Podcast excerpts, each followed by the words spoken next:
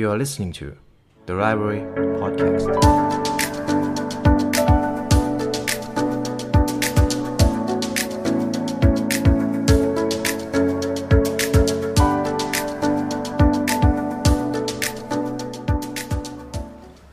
วัสดีคุณผู้ฟังกันอีกครั้งนะครับ ผมยินดีต้อนรับเข้าสู่ The Library Podcast ในวันนี้เรามาอยู่กับหนังสือ The Fred Factor ครับ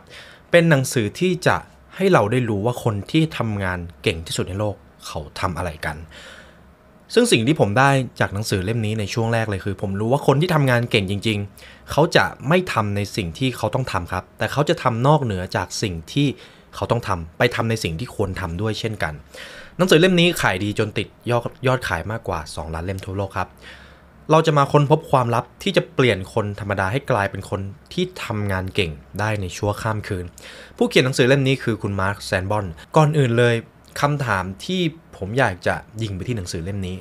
อะไรที่ทำให้คนเรากลายเป็นคนที่ทำงานเก่ง ในชีวิตประจำวันเราก็จะเจอคนที่พอเข้ามาทำงานใหม่ๆ เขาก็จะมี skill ที่โดดเด่นออกมา เขาจะกลายเป็นคนที่ทำงานเก่ง ซึ่งความลับของคนเหล่านั้นเราจะมาหาคำตอบกันครับ จริงๆแล้วมนุษย์หรือพวกเราส่วนใหญ่เชื่อกันว่า ถ้าไม่ใช่เพราะความฉลาดและความรู้ ก็น่าจะเป็นจากสิ่งอื่นที่มาจากประสบการณ์ที่เหนือกว่า แต่นั่นเป็นความเข้าใจผิดครับ เพราะผู้เขียนเขาบอกว่าจริง ๆ แล้วมันมีความลับที่รู้กันอยู่ในหมู่คนทำงานที่เก่งที่สุดอยู่ในระดับท็อปขององค์กร ความลับที่ช่วยให้คนธรรมดาสามารถสร้างผลงานที่ยอดเยี่ยมได้ ไม่แพ้คนที่มีคุณสมบัติเหนือกว่าเลยทีเดียวครับหนังสือเล่มนี้ถูกนำเสนอผ่านเรื่องราวของคนธรรมดาที่ไม่ได้มีอะไรโดดเด่น แต่เมื่อนำเคล็ดลับง่ายๆ ที่เขาคนนี้ทำ คนคนนี้คุณมาร์คแซนบอนเขาได้นำต้นแบบมาจากบุรุษไปรษณีย์คนหนึ่งครับ ที่เขา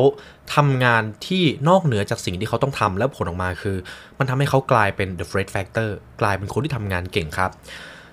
เคล็ดลับเพียงไม่กี่ข้อนี้จะทำให้ให้คุณผู้ฟังสามารถเปลี่ยนตัวเองเป็นคนที่ทำงานเก่งได้อย่างเหลือเชื่อ ไม่ว่างานนั้นจะเป็นผู้บริหารบุรุษไปรษณีย์หรือแม้แต่พนักงานเสิร์ฟ แค่นำเคล็ดลับในหนังสือเล่มนี้ไปใช้ คุณก็จะกลายเป็นคนที่ทำงานเก่งที่สุดในโลกได้อย่างแน่นอน นี่คือสิ่งที่คุณมาร์คแซนบอนได้เขียนไว้ในคำนำซึ่งตอนที่ผมอ่านผมก็รู้สึกว่า มันดูค่อนข้างให้แรงบันดาลใจพอสมควร ในหนังสือเล่มเล็กที่เปี่ยมล้นเสน่ห์เล่มนี้ครับ ถ่ายทอดเรื่องราวสร้างแรงบันดาลใจที่จะทำให้ไฟในการทำงาน และการใช้ชีวิตของคุณผู้ฟัง กลับมามีแรงบันดาลใจอีกครั้ง โดยเขียนจากเรื่องราวของบุรุษไปรษณีย์ครับอย่างที่ผมได้บอกไป ซึ่งหนังสือเล่มนี้พูดถึงแนวทางการทำงานเป็นส่วนใหญ่ และแน่นอนว่าชีวิตของมนุษย์เกือบทุกคนมักจะใช้เวลาส่วนใหญ่อยู่กับการทำงาน ต่อให้ช่วงนี้จะมีเรื่องของ work from home เข้ามาเกี่ยวข้อง แต่เท่าที่ผมได้รับรู้จากเพื่อนที่ทำงาน work from home เขาบอกว่าช่วงที่ทำงานที่บ้านทำงานเยอะกว่าอยู่ที่ออฟฟิศเสียอีก เขาไม่มีเวลาที่จะมา พักผ่อนทั้งๆที่เขาอยู่บ้านเขาแทบจะต้องนั่งอยู่หน้าจอคอมเกือบตลอดวันครับ นี่คือสิ่งที่เราได้พบเจอในช่วง work from home ซึ่งวิธีคิดที่ยิ่งใหญ่ของบุรุษไปรษณีย์ตัวเล็กๆ คนนี้ที่ชื่อเฟร็ดจะสามารถเปลี่ยนแปลงโลกและเปลี่ยนแปลงทัศนคติให้คุณผู้ฟังได้ครับ สิ่งแรกที่บุรุษไปรษณีย์คนนี้เขาชื่อเฟร็ดครับเขาแสดงให้เห็นว่าไม่มีงานใด ๆ ในโลกที่ไม่สำคัญ ต่อให้คุณคิดว่างานตัวเอง มันไม่ค่อยตอบโจทย์ ไม่ค่อยมี Impact สักเท่าไหร่ แต่ยังไงก็ตามก็จำเป็นที่จะต้องมีคนมาทำงานที่คุณทำอยู่ดี ทุกคนอยากเป็นคนสำคัญ แต่คุณเลือกที่จะทำในสิ่งสำคัญหรือเปล่า ยกตัวอย่างของคุณมาร์ตินลูเธอร์คิงจูเนียร์ครับเขากล่าวว่า หากเป็นคนกวาดถนน ก็ควรจะกวาดให้เหมือนไมเคิลแองเจโลวาดภาพ บีโธเฟนประพันธ์เพลง เชคสเปียร์แต่งบทกวี ทำให้ทูตสวรรค์ต้องหยุดทำหน้าที่เพื่อดูว่านี่แหละ คนกวาดถนนผู้ยิ่งใหญ่ที่กำลังทำหน้าที่ของตนได้อย่างดีเยี่ยม วิธีแห่งบุรุษไปรษณีย์คนนี้ครับ คือคุณเฟร็ดสิ่งที่เราจะต้องเจอคือเราจะได้เห็นถึงความแตกต่าง ในการเชื่อมความสัมพันธ์กับผู้อื่น การสร้างมูลค่าเพิ่มอย่างต่อเนื่องให้ตัวเองและงาน และสร้างความแปลกใหม่ให้กับตัวเอง นี่แหละครับคือ Fred Factor คือแก่นหลักของหนังสือเล่มนี้ และเช่นเคยครับหากคุณผู้ฟังอยากได้เนื้อหาจากหนังสือ The Fred Factor ได้ครบถ้วน 100%คุณผู้ฟังสามารถหาซื้อได้จากร้านหนังสือชั้นนำทั่วไป หรือซื้อออนไลน์ก็ได้ครับ ในบทที่ 1 ครับ ผมจะมาพูดถึงว่าเฟร็ดคนเนี้ยเขามีอะไรเขาคือใคร เรื่องราวในเล่มนี้เป็นเรื่องของบุรุษไปรษณีย์คนหนึ่งครับ ที่ชื่อว่าเฟร็ดเฟร็ดเป็นพนักงานไปรษณีย์ในรัฐเดนเวอร์ที่ทำงานเกินหน้าที่เสมอ จนผู้เขียนครับมาร์คแซนบอน นักพูดผู้สร้างแรงบันดาลใจชื่อดังต้องหยิบเอาเรื่องที่ตัวเองได้รับจากเฟร็ดมาเขียนเป็นหนังสือหนึ่งเล่มครับ แถมยังติดนิวยอร์ก Bestseller และขายดีกว่า 2 ล้านเล่มในทั่วโลก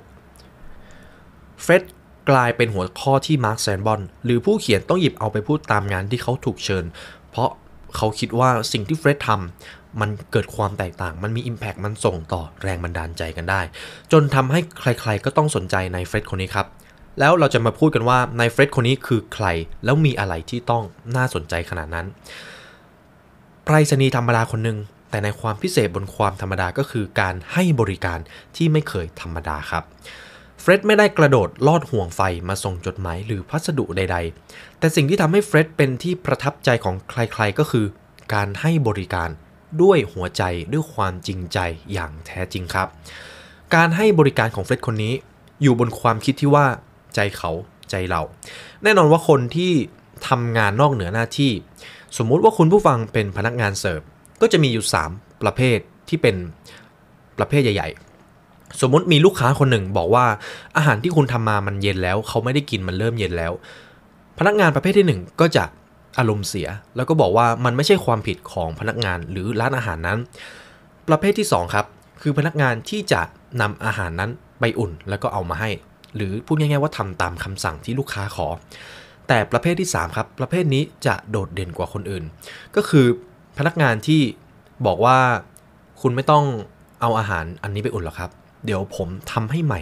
จะเสิร์ฟให้อย่างร้อนๆเลย นี่คือความแตกต่างของพนักงาน 3 ประเภทที่ผมได้มีประสบการณ์เรียนรู้มากับตัวเองครับ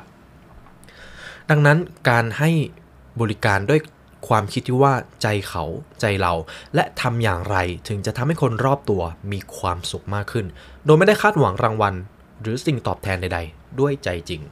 ทั้งหมดนี้ทำให้เกิดแนวคิดของเขาที่ว่ารางวัลของการทำดี คือการได้ทำครับ ไม่ใช่ได้รับคำชื่นชม ไม่ใช่การได้รับโบนัส ไม่ใช่การได้รับรางวัล แต่รางวัลมันคือการได้ลงมือทำครับนี่แหละครับคือแนวคิดเบื้องหลังที่ทรงพลังของการทำดี เพื่อคนอื่น การคิดเพื่อผู้อื่น การให้ในสิ่งที่ใครๆ ไม่เคยคาดคิด ผมยกตัวอย่างให้นะครับ เช่น บ้านไหนที่เจ้าของบ้านไม่อยู่นานๆ เฟร็ดก็จะเอาจดหมายที่ถูกยัดไว้เต็มตู้หน้าบ้านไปเก็บไว้ที่อื่น เพราะว่าเขาคิดว่าถ้ามีโจรหรือขโมยมาเห็นว่าตู้ไปรษณีย์บ้านนี้มันเต็มไปหมดเลย เขาก็จะรู้ว่า อ่า เจ้าของบ้านนี้ไม่อยู่แน่นอน เฟร็ดคิดไปถึงขั้นนั้นครับ ในทั้งนั้นที่เขาเป็นบุรุษไปรษณีย์แต่เขาคิดถึงใจเขาใจเราเขาจึงนำไปรษณีย์ที่มันอยู่เต็มตู้เอาไปไว้ที่บ้าน นี่เป็นสิ่งที่ผมได้เรียนรู้บทแรกแล้วพูดตรงๆว่าประทับใจครับ นี่เป็นสัญญาณที่บ่งบอกถึงความเอาใจใส่ในหน้าที่การงาน และสิ่งสำคัญคือเขามีความสุขในสิ่งที่เขาทำครับ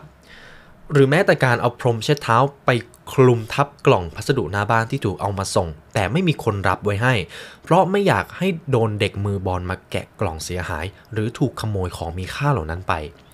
สิ่งที่เฟร็ดทำไม่ได้อยู่ในการอบรมพนักงาน ไม่มีการเขียนเป็นลายลักษณ์อักษรไว้ในคู่มือใด ๆ ครับ แต่เป็นสิ่งที่เฟร็ดทำมันด้วยใจตลอดมา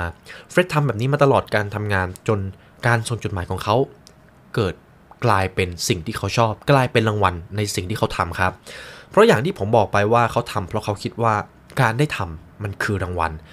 ถ้าเรามัวแต่ทำดี เพราะหวังจะได้สิ่งอื่นตอบแทนไม่ว่าจะเป็นคำชื่นชมคำเงินทอง หรืออะไรก็ตามจริง ๆ แล้วเงินทองมันเป็นสิ่งจำเป็น แต่ถ้าเราทำงานโดยหวังว่าต้องการเพียงเงินอย่างเดียว เราจะอยู่กับมันไม่ได้นาน สิ่งที่หายไป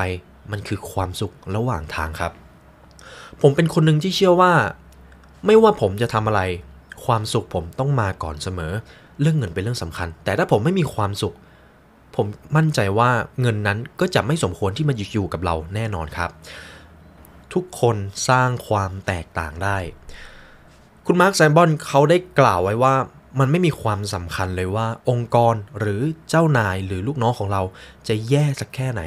เพราะในท้ายที่สุดเเราเองแหละที่เป็นคนเลือกว่าจะทำงานให้ดีที่สุดหรือเปล่า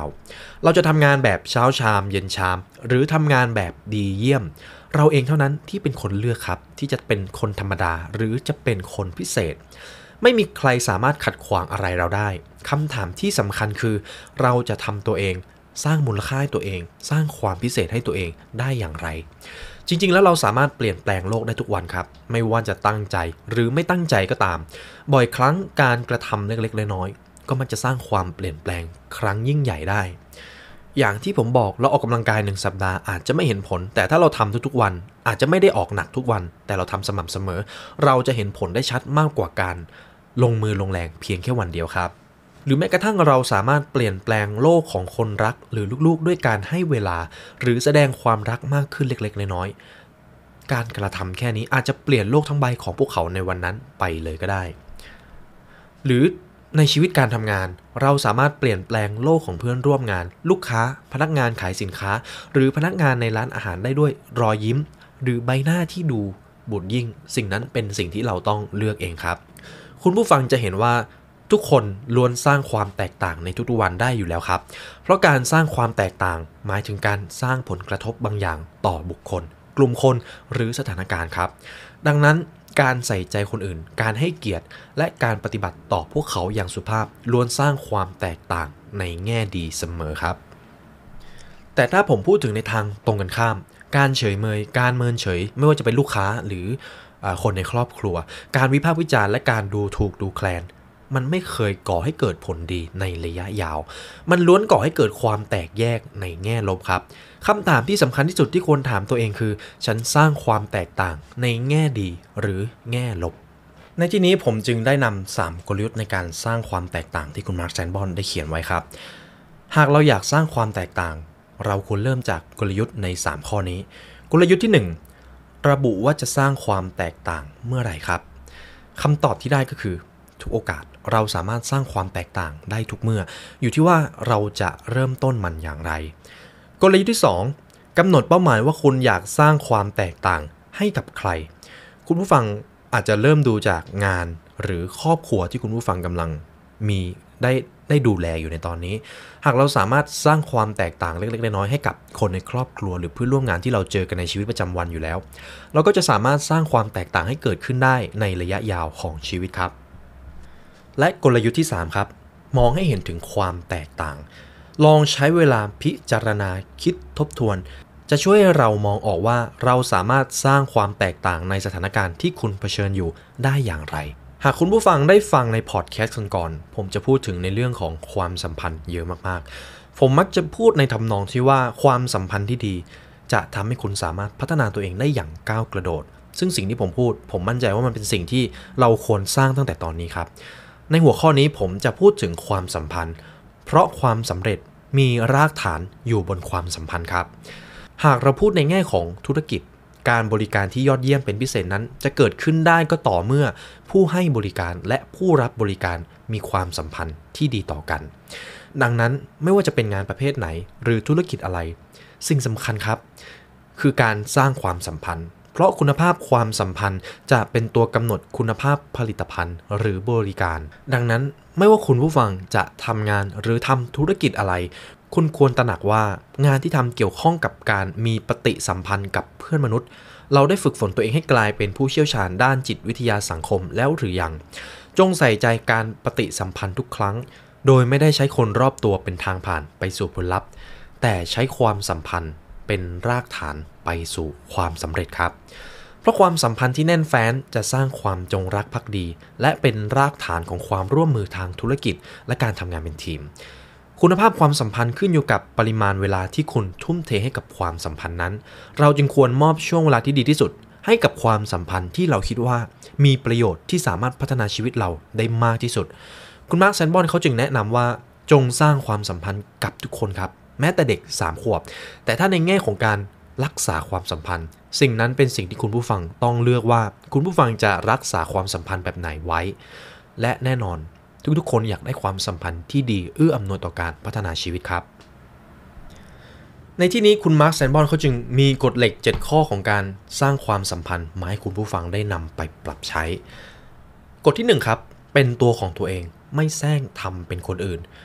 แน่นอนการเป็นตัวของตัวเองเป็นสิ่งสำคัญ แต่ไม่ใช่ทุกคนที่จะสามารถเป็นตัวของตัวเองได้ อย่างตัวผมเอง อย่างที่ผมบอกผมเป็นคน introvert ช่วงเวลาที่ผมต้องอยู่กับคนเยอะๆ ผมไม่เป็นตัวของตัวเองครับ สิ่งที่ผมทำผมมักจะ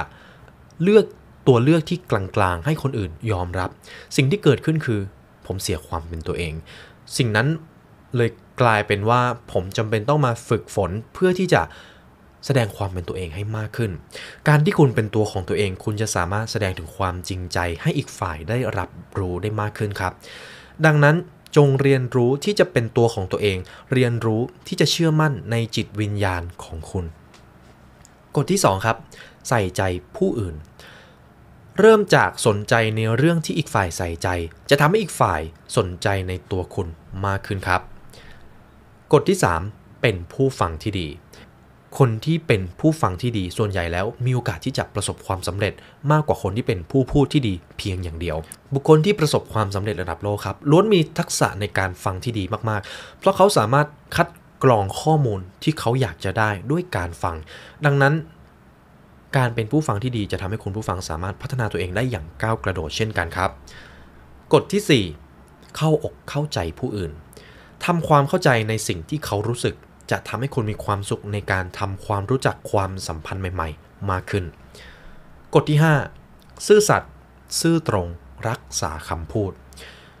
คุณมาร์คแซนบอนเขาบอกว่า ความซื่อสัตย์จะทำให้คุณเป็นคนที่โดดเด่นออกมาเสมอ รักษาคำพูดที่คุณได้ให้สัญญาไว้ไม่ว่ากับใครก็ตาม กฎที่ 6 ครับ มีใจที่จะชอบช่วยเหลือ การช่วยเหลือคนอื่นบางครั้งมันอาจจะทำให้คุณรู้สึกเหนื่อย แต่คุณมาร์คเขาบอกว่าจงเชื่อมั่นเถอะครับ หลังจากที่คุณได้ลงมือทำแล้ว คุณจะรู้สึกดียิ่งกว่าได้รับรางวัลใด ๆ บนโลกนี้ เพราะคนที่มีจิตใจที่อยากจะช่วยเหลือคนอื่นครับ คุณจะกลายเป็นส่วนหนึ่งที่ทำให้โลกใบนี้น่าอยู่ยิ่งขึ้น กฎที่ 7 ตรงต่อเวลาครับกฎข้อนี้ผมเป็นคนหนึ่งที่ยึดมั่นมากๆ ไม่ว่าจะเป็น นัดที่เป็นทางการ หรือนัดที่ไม่เป็นทางการ ผมมักจะไปให้ตรงต่อเวลาเสมอ ต่อให้อีกฝ่ายจะตรงเวลากับผมหรือเปล่า ผมไม่สนใจครับ ผมมักจะเลือกที่จะตรงเวลาก่อน ผมเป็นคนให้เกียรติเวลามากๆ ผมเคยได้ยินประโยคหนึ่ง และผมชอบมากๆ เขาบอกว่า คนที่ไม่ตรงต่อเวลาไม่สมควรที่จะได้รับรางวัลใด ๆ ในชีวิต โดยเฉพาะสำหรับผมแล้วเรื่องเวลาเป็นสิ่งที่สำคัญมาก คุณก็ควรที่จะให้เกียรติเวลาของอีกฝ่ายเสมอครับ ผู้นำประสบความสำเร็จ เมื่อตระหนักว่าพนักงานเป็นมนุษย์ที่มีชีวิตจิตใจ เทคโนโลยีที่ประสบความสำเร็จก็คือ เทคโนโลยีที่เข้าใจว่าคนที่ใช้คือคนที่เป็นมนุษย์ สิ่งที่มนุษย์แสดงออกมาไม่ใช่สิ่งที่มีเหตุผลตลอดเวลาครับ มนุษย์คือสิ่งที่แสดงในด้านของอารมณ์ออกมาเป็นส่วนใหญ่ คนที่เป็นมนุษย์และออกแบบการใช้งานที่มนุษย์เป็นศูนย์กลาง เราทำงานประสบความสำเร็จเมื่อเราเข้าใจว่าเราต้องมีปฏิสัมพันธ์กับ พื่อนมนุษย์ด้วยกัน ไม่งั้นงานของเราจะไม่ออกมาในรูปแบบของการประสบความสำเร็จครับ เรามาถึงกันส่วนที่ 2 ของหนังสือเล่มนี้ครับ แล้วเราจะสร้างตัวตนให้กลายเป็นแบบเฟร็ดที่เป็นบุรุษไปรษณีย์คนนี้ได้อย่างไร คุณมาร์คแซนบอนเขาบอกว่า ลองสร้างความแปลกใหม่ให้ตัวเอง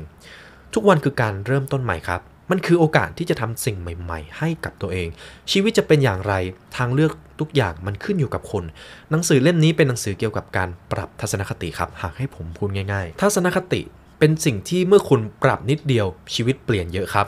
สิ่งเหล่านี้หากเราทำอย่างสม่ำเสมอแล้ว ไม่ว่าเราจะมีหน้าที่อะไรตั้งแต่พนักงานจนถึง CEO งานของเราจะมีค่าและมีความหมายกับตัวเราและคนรอบข้างมากกว่าเดิมอย่างแน่นอน สิ่งแรกที่คุณมาร์คแซนบอนเขาให้ลองสร้างความแปลกใหม่ก็คือ สร้างมูลค่าเพิ่มให้ผู้อื่นครับ ไม่ใช่สร้างให้ตัวเอง เราได้สร้างความแตกต่างให้ตัวเองไปแล้ว แต่ถ้าในเรื่องของคุณค่าการสร้างมูลค่าเพิ่ม เราต้องสร้างให้คนอื่นครับ คุณเคยบ่นว่าขาดเงินทุน ขาดการอบรมฝึกฝน หรือขาดโอกาสที่เหมาะสมหรือไม่พูดอีกอย่างคือคุณเชื่อหรือไม่ว่าคุณขาดแคลนทรัพยากรที่จะช่วยให้คุณทำงานได้ดีมากยิ่งขึ้น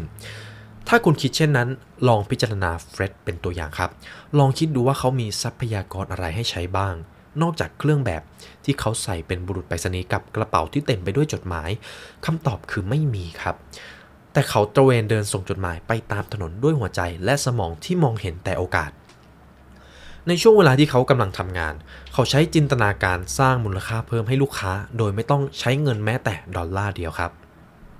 สิ่งที่บุรุษไปรษณีย์คนนี้ต้องทำก็คือ คิดให้หนักว่าเขาจะสร้างคุณค่า และเขาจะสร้างสรรค์กว่าบุรุษไปรษณีย์คนอื่นได้อย่างไร นี่เป็นทักษะที่สำคัญที่สุดในการทำงานครับ คุณผู้ฟังเองก็สามารถใช้จินตนาการแทนเงินได้เช่นกัน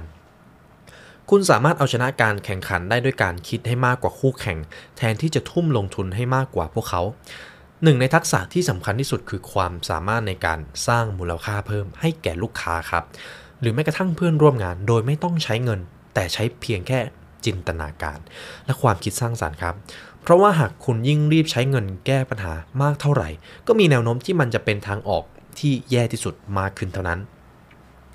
สิ่งที่คุณมาร์คแซนบอนบอกไว้ก็คือ ความจริงแล้วคนเราต้องแข่งขันกับศักยภาพของตัวเองในทุกวัน และโดยส่วนใหญ่แล้วเราก็มักจะทำได้ต่ำกว่าขีดความสามารถที่แท้จริงอยู่เสมอครับ ไม่ว่าจะเป็นการทำอะไรก็ตาม ที่ไม่ได้ช่วยสร้างมูลค่าใดๆล้วนเป็นการเสียเวลาและพลังงานดังนั้นครับเฟร็ดประสบความสำเร็จด้วยการเสนอแนวคิดผลิตภัณฑ์ และบริการที่ดีกว่าคู่แข่งและเพื่อนร่วมงาน และไม่ได้มีแค่มูลค่าที่เพิ่มขึ้นครับ แต่ยังลงมือเพิ่มมูลค่านั้นด้วยตัวเองดังนั้นคุณผู้ฟังก็อาจจะมีคำถามว่า แล้วคุณผู้ฟังจะสามารถสร้างมูลค่าเพิ่ม ให้คนรอบตัวหรือแม้กระทั่งตัวเองได้อย่างไร คุณมาร์คแซนบอนเขาได้ให้หลักสูตรสร้างมูลค่าเพิ่มแบบเร่งรัดไว้ครับ มีดังนี้ วิธีที่ 1 พูดความจริงเสมอ ความจริงเป็นสิ่งที่ทำให้คนคนนั้น รู้สึกมีความจริงใจ สามารถเข้าถึงได้อย่างน่าคบหาครับ อย่างที่ผมบอกว่าความซื่อสัตย์เป็นสิ่งที่ราคาแพงมากๆหากคุณเลือกที่จะไม่ซื่อสัตย์เพราะว่าหากคุณเลือกที่จะไม่ทำมันจะเปรียบเสมือนระเบิดเวลาที่จะมาทำลายคุณในภายหลัง ดังนั้นไม่ว่าจะเจออะไรอย่างน้อยอย่ากโกหกครับ ถ้าเป็นไปได้ให้พูดความจริงเสมอ ชีวิตคุณจะมีความสุขขึ้นมาก จะสามารถทำอะไรได้อย่างมั่นใจมากขึ้น ถ้าคุณเลือกที่จะพูดความจริงครับ วิธีที่ 2 ใช้ความเป็นตัวของตัวเองให้กลายเป็นพลัง คนทุกคนมีเอกลักษณ์มีความเป็นตัวของตัวเองอยู่ข้างในเสมอครับ หน้าที่ของคุณคือต้องหาให้เจอว่าตัวตนของคุณชอบถนัดหรือมีจุดเด่นอะไร สิ่งนี้เป็นสิ่งที่คุณผู้ฟังต้องค้นหาด้วยตัวเอง วิธีที่ 3 ดึงดูดการนำเสนอด้วยศิลปะ หรือการสร้างเอกลักษณ์บางอย่าง เมื่อเรามีจุดเด่นอะไรก็ลองแสดงจุดเด่นจุดนั้นออกมาให้โลกภายนอกได้เห็น นี่คือการนำเสนอด้วยศิลปะในความเป็นตัวของตัวเองครับ วิธีที่ 4 ตอบสนองความต้องการล่วงหน้า อย่างที่ผมได้ยกตัวอย่างไปถึงเด็กเสิร์ฟ3ประเภทที่ผมได้บอกนะครับหากเราอยากเป็นคนที่ทำงานที่อยู่ในระดับ expert เราก็ต้องเป็นประเภทที่ 3 ทำงานในสิ่งที่เขาไม่ได้บอก แต่เรารู้ว่าเขาต้องการ นี่คือสิ่งที่จะทำให้คุณโดดเด่นออกมาครับ วิธีที่ 5 เพิ่มเติมสิ่งดีๆ สร้างประสบการณ์ในเชิงบวก เช่น ความสนุกสนาน ความกระตือรือร้น หรือการทำงานอย่างมีอารมณ์ขันครับ วิธีที่ 6 กำจัดจุดอ่อน หรือเรื่องแย่ๆของตัวเอง ผมมั่นใจว่าคุณผู้ฟังก็น่าจะมีจุดบางจุดที่อยากจะปรับปรุงให้มันดีขึ้น คุณผู้ฟังอาจจะมองว่ามันเป็นผลเสียต่อตัวเอง ดังนั้นในแต่ละวันลองหาจุดที่เราอยากจะปรับปรุงให้ได้ อย่างน้อย 1 จุดต่อวันครับ วิธีที่ 7 ครับทำให้เรียบง่ายเข้าไว้ ลดขั้นตอน ความเข้มงวดเอามันออกไปครับ หากสิ่งที่คุณอยากจะทำให้ดี หรืออยากจะพัฒนาตัวเองมันลงมือทำได้ยาก ผลลัพธ์ที่จะเกิดขึ้น มันจะออกมายากมากเท่านั้นครับ ดังนั้นไม่ว่าคุณอยากที่จะพัฒนาอะไร จงทำให้มันเริ่มต้นได้ง่ายทำให้มันเรียบง่ายเข้าไว้ครับ วิธีที่ 8 พัฒนาทำให้ดีขึ้น เมื่อเราเจอจุดเด่นของตัวเองแล้ว หน้าที่ของเราต่อไปก็คือทำให้จุดเด่นจุดนั้นออกมาได้อย่างชัดเจนมากยิ่งขึ้น พัฒนาทำออกมาให้ดีขึ้นครับ วิธีที่ 9 สร้างความประหลาดใจ และวิธีที่ 10 ครับ สร้างความบันเทิง สร้างความสุขสร้างคุณค่าให้แก่ผู้อื่น นี่เป็นสิ่งที่คุณมาร์คแซนบอนเขาได้ให้ไว้เป็นหลักสูตรสร้างมูลค่าเพิ่ม ทั้งให้คนอื่นและให้ตัวเราเอง แต่สิ่งที่ผมอยากจะบอกก็คือ ยิ่งคุณสร้างคุณค่าให้คนอื่นได้มากเท่าไหร่ คุณค่านั้นก็จะสะท้อนกลับมาเป็นตัวตนของคุณได้มากขึ้นเท่านั้นครับ ในหัวข้อต่อไปครับมันสร้างความแปลกใหม่ให้ตัวเอง คุณมาร์คแซนบอนเขาได้เขียนไว้ก่อนว่าทุกเช้าที่ตื่นนอน คือการเริ่มต้นชีวิตใหม่ครับ เราสามารถเลือกที่จะทำงานหรือใช้ชีวิตในแบบที่ต้องการให้เป็นได้เสมอ ดังนั้นหากอยากก้าวไปข้างหน้าอย่างต่อเนื่อง แค่เราจำเป็นต้องหยิบฉวยโอกาสในการสร้างความแปลกใหม่ให้กับตัวเองในแต่ละวันครับอาจจะเป็นการลงมือทำในสิ่งเล็กๆ หรือเรื่องที่ยิ่งใหญ่ ซึ่งคุณมาร์คแซนบอนเขาได้กล่าวไว้ว่าวิธีเพิ่มมูลค่าที่ดีที่สุด คือการพัฒนาตัวเอง พัฒนาตัวเองให้ดีกว่าตัวคนในเมื่อวานครับ คือเราไม่จำเป็นต้องเอาตัวเองไปเปรียบเทียบกับใคร ไม่ต้องไปเปรียบเทียบกับความสำเร็จของใคร ยิ่งเราเปรียบเทียบเราจะยิ่งรู้สึกแย่กับตัวเอง ใช้ประสบการณ์ที่ผ่านมา ให้เต็มที่ผ่านการใคร่ครวญว่า อะไรคือบทเรียนที่สำคัญที่สุดที่ได้เรียนรู้จากประสบการณ์นั้นๆ หรือคุณผู้ฟังอาจจะลองเขียนสิ่งที่ได้เรียนรู้มาในแต่ละวันอาจจะเป็นเรื่องเล็กๆ น้อยๆก็ได้ พัฒนาจากสิ่งที่ดีที่สุด ลองค้นหาว่าคนที่เก่งที่สุด เขาทำอะไร คนที่เป็นต้นแบบของคุณ หรือตัวคุณในเมื่อวาน มีอะไรที่คุณสามารถทำให้ดีขึ้นได้กว่าเดิมได้บ้าง ลองทำสิ่งพิเศษวันละครั้ง การเปลี่ยนแปลงเรื่องธรรมดาให้กลายเป็นสิ่งที่พิเศษ เกิดจากการลงมือทำแบบค่อยเป็นค่อยไปครับ ไม่ใช่การทุ่มเทแรงในหนึ่งวันแล้วเห็นผลชั่วข้ามคืนมันเป็นไปไม่ได้ ถ้าคุณผู้ฟังเริ่มที่จะทำเรื่องที่พิเศษ เช่น แสดงความรักต่อคนในครอบครัว พูดชื่นชมเพื่อนร่วมงานวันละครั้งทุกวัน ถ้าทำได้ในทุกวันเป็นเวลาหนึ่งปี ไม่นานชีวิตคุณผู้ฟังก็จะเต็มไปด้วยสิ่งที่พิเศษครับ หากอยากจะมีชีวิตที่ดีมากยิ่งขึ้น จงแข่งขันกับตัวเองด้วยการพัฒนาตัวเองอย่างสม่ำเสมอ ไม่จำเป็นต้องร้อยถึงเวลาที่เหมาะสม เพราะมันไม่มีอยู่จริงครับจึงแม้ว่าในตอนนี้เราอาจทำงานประจำที่รู้สึกมองไม่เห็นอนาคตที่สุดบนโลกใบนี้ แต่คุณผู้ฟังก็ไม่ควรเอามันมาเป็นข้ออ้าง ที่จะไม่สร้างความแปลกใหม่ ให้ตัวเองและงานของคุณครับ คุณผู้ฟังจะรับรู้ได้เลยว่าสิ่งที่ผมได้นำมาสรุปให้ มันสำคัญกับคนทุกคนครับ ไม่ว่าคุณจะอยู่ในตำแหน่งงานที่เล็กหรือใหญ่ ซึ่งผู้เขียนเขาได้บอกว่าคนอย่างเฟร็ดนั้นมีอยู่ทุกที่ครับ คนที่ทำงานนอกเหนือจากสิ่งที่เขาต้องทำไปทำในสิ่งที่เขาควรทำด้วย มีทุกที่เราสามารถมองเห็นได้ครับ เพียงแค่เราเปิดตาเปิดใจ หรือบางครั้งเราก็จะสามารถพบเจอเขาเหล่านั้น เวลาที่เราเดือดร้อนหรือต้องการความช่วยเหลือ เช่น คุณมาร์คแซนบอนเขาได้ยกตัวอย่างประสบการณ์ส่วนตัวเขาครับ ครั้งหนึ่งเขาเคยมีปัญหาไม่มีเงินสดติดตัว และบัตรเครดิตก็ไม่ได้สามารถถอนเงินสดออกมาได้ แต่ในขณะที่กำลังโทรศัพท์วุ่นอยู่หน้าโรงแรมนั้น พนักงานคนหนึ่งสังเกตเห็นว่าแขกของโรงแรมกำลังมีปัญหาอะไรบางอย่างครับ พนักงานคนนั้นจึงเดินเข้ามาสอบถามจึงได้รู้ปัญหาทั้งหมด เลยเสนอให้ยืมเงิน ยืมเงินครับ แม้จะไม่เคยรู้จักกันมาก่อน นี่คือสิ่งที่เป็นแรงบันดาลใจให้คนทำงานได้หลายคนมากๆ ในขณะที่เขาก็เป็นพนักงานโรงแรมคนหนึ่งครับ การให้เงินคนแปลกหน้าที่พบกันครั้งแรก คุณผู้ฟังก็รู้ว่าจะมีสักกี่คนที่กล้าให้หยิบยืม โดยไม่หวังว่าจะได้เงินคืนแบบนี้ใช่ไหมครับ แต่ชายคนนี้ทำโดยไม่หลังเลครับ นี่คือสิ่งที่ประสบการณ์ของผู้เขียนได้นำมาถ่ายทอดให้คุณผู้ฟังในวันนี้ครับ ทั้งหมดของหนังสือเล่มนี้คือการพูดถึงการทำงานให้เกินหน้าที่ด้วยความสุข ด้วยใจที่อยากจะแบ่งปันให้คนอื่น ด้วยการคิดถึงใจเขาใจเราเสมอ ในยุคที่เราต่างให้ความสำคัญแต่กับตัวเองยิ่งในทุกวันนี้ ยุคที่โซเชียลมีเดียมีอิทธิพลกับชีวิต เรามักจะให้ความสำคัญกับตัวเองมากจนเกินไปครับ การให้ความสำคัญกับตัวเองเป็นเรื่องที่ดี แต่ถ้าเราโฟกัสอยู่แต่กับตัวเอง เราจะไม่เห็นสิ่งที่อยู่รอบตัวเรา เราจะไม่เห็นถึงความสุขที่เราควรจะมองเห็นครับ ยังมีคนอีกไม่น้อยที่ทำอะไรโดยคิดถึงคนอื่นเสมอครับ ในความเป็นจริงคนแบบนี้แหละครับ ที่ทำให้โลกน่าอยู่ คนที่เสนอตัวเข้าไปช่วยเหลือคนแปลกหน้าที่ไม่ได้ร้องขอ คนที่หยิบยื่นน้ำใจเล็กๆน้อยๆโดยไม่คาดหวังสิ่งตอบแทนกลับ คนแบบนี้แหละครับ คือคนแบบเฟร็ดคุณไม่ต้องเริ่มที่ไหนไกลหากอยากที่จะสร้างตัวเองให้กลายเป็นคนที่เก่ง เริ่มที่ตัวเองครับ ทำให้ตัวเองกลายเป็นคนที่จะทำให้โลกดีขึ้นอีกคน เท่านี้ก็เพียงพอแล้ว จงแข่งขันกับตัวเองด้วยการพัฒนาตัวเองอย่างต่อเนื่อง อย่ารอให้ถึงเวลาที่เหมาะสม เพราะสิ่งที่เหมาะสมเวลาที่ perfect จริง ๆ มันไม่มีอยู่จริงในโลกครับ เราอาจจะทำงานประจำที่ไร้อนาคตที่สุดบนโลกนี้ แต่ก็ไม่ควรเอามันมาเป็นข้ออ้างที่จะไม่สร้างมูลค่าให้ตัวเอง ไม่สร้างคุณค่าให้สังคมครับ และนี่คือหนังสือ The Fred Factor คนที่ทำงานเก่งที่สุดในโลกเขาทำอะไรกัน ซึ่งผมได้สรุปมาเป็นพอดแคสต์ให้คุณผู้ฟังได้รับฟังกันในวันนี้ ขอบคุณคุณผู้ฟังที่รับฟังมาจนจบนะครับ แล้วเวลาเรามาเจอกันใน The Library Podcast episode หน้าหนังสือเล่มนี้ให้อะไรเราได้เยอะจริง ๆ และเวลามาเจอกันใน EP หน้านะครับ วันนี้ผมขอลาไปก่อน สวัสดีครับ